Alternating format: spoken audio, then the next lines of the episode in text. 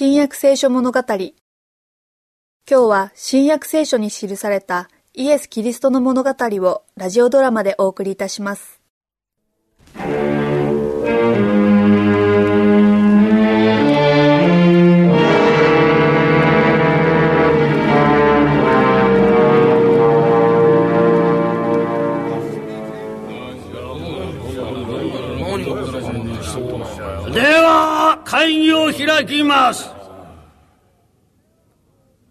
大祭司カヤパ閣下からこの特別会議を開く理由と目的について十分説明するようにとのお達しがございました。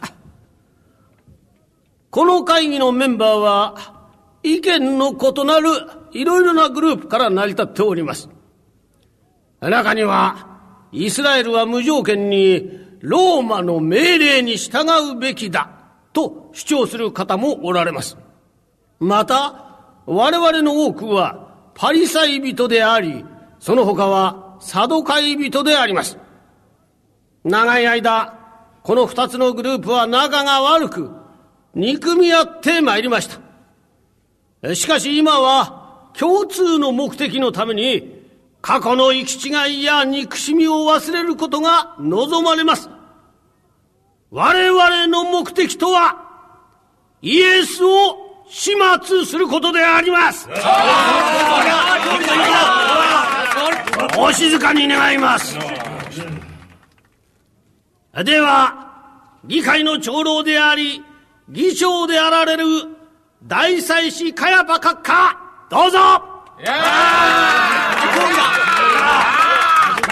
諸君、時は迫っている。民衆はナザレの男をイスラエルの王位につけようと熱望している。イエス自身もその気になって時を待っている。彼はすべてのイスラエルの王たちが即位した時のやり方に倣って、エルサレムへ乗り込んできたのだ。彼は守り神のような顔をして神殿を占領している。民衆はすでに我々ではなく彼の言うことを聞いている。もはや彼を生かしてはおけない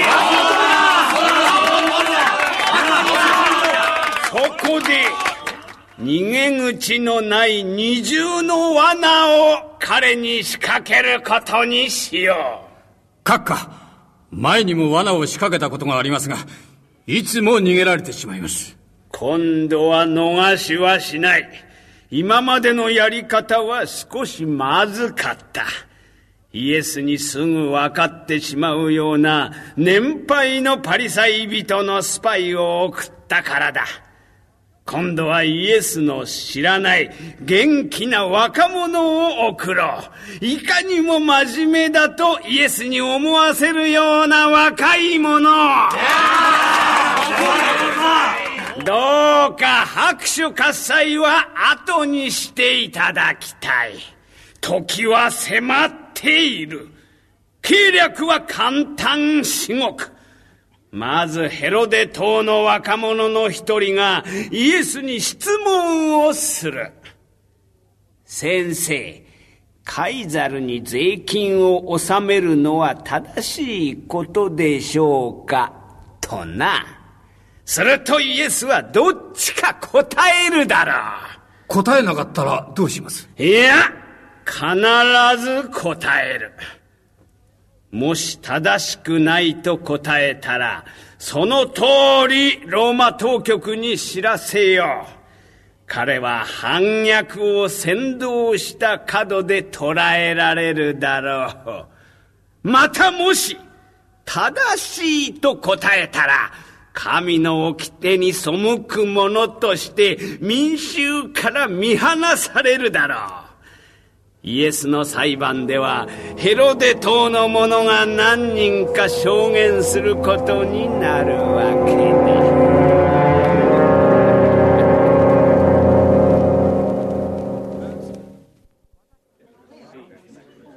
先生私たちはあなたが真実な方であって真理に基づいて神の道を教え、また人に分け隔てをしないで誰をもはばからないことを知っています。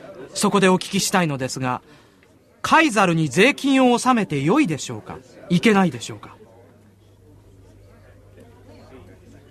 偽善者たちよ。なぜ私を試そうとするのか？税に納める貨幣を見せなさい。主よこれはローマ貨幣です。これは誰の肖像？誰の記号か？カイザルのです。それではカイザルのものはカイザルに。神のものは神に返しなさい。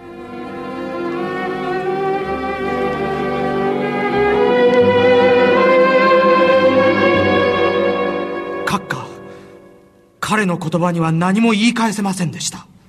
なるほど。分かった。思ったより賢い男だな。こうなったら第二の計略で行くしかない。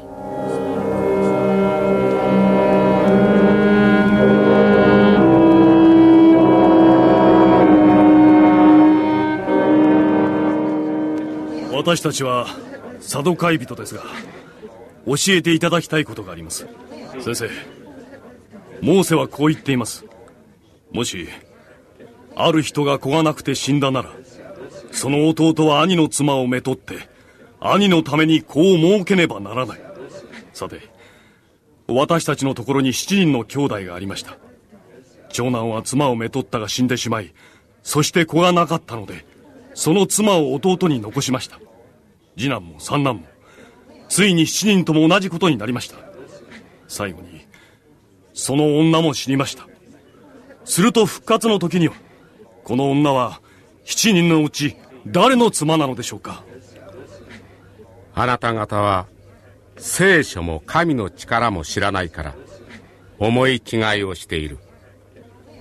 復活の時には彼らはめとったり嫁いだりすることはない。彼らは天にいる見つかいのようなものである。また死人の復活については神があなた方に言われた言葉を読んだことがないのか？神は死んだ者の神ではなく生きている者の神である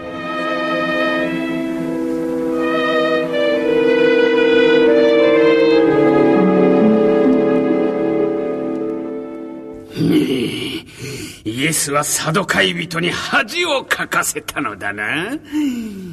奴の身に不利になることをその口から言わせてやるのだ。誰か、うんと抜け目のない立法学者に、戒めの大切さについて、イエスに尋ねさせてやろう。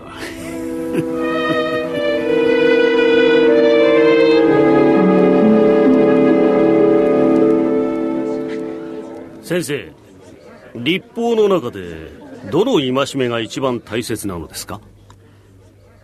心を尽くし精神を尽くし思いを尽くして主なるあなたの神を愛せよ。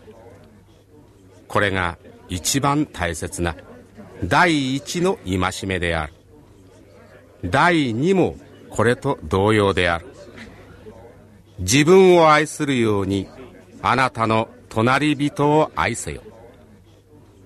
これらの二つの戒めに立法全体と預言者とがかかっている。先生仰せの通りです。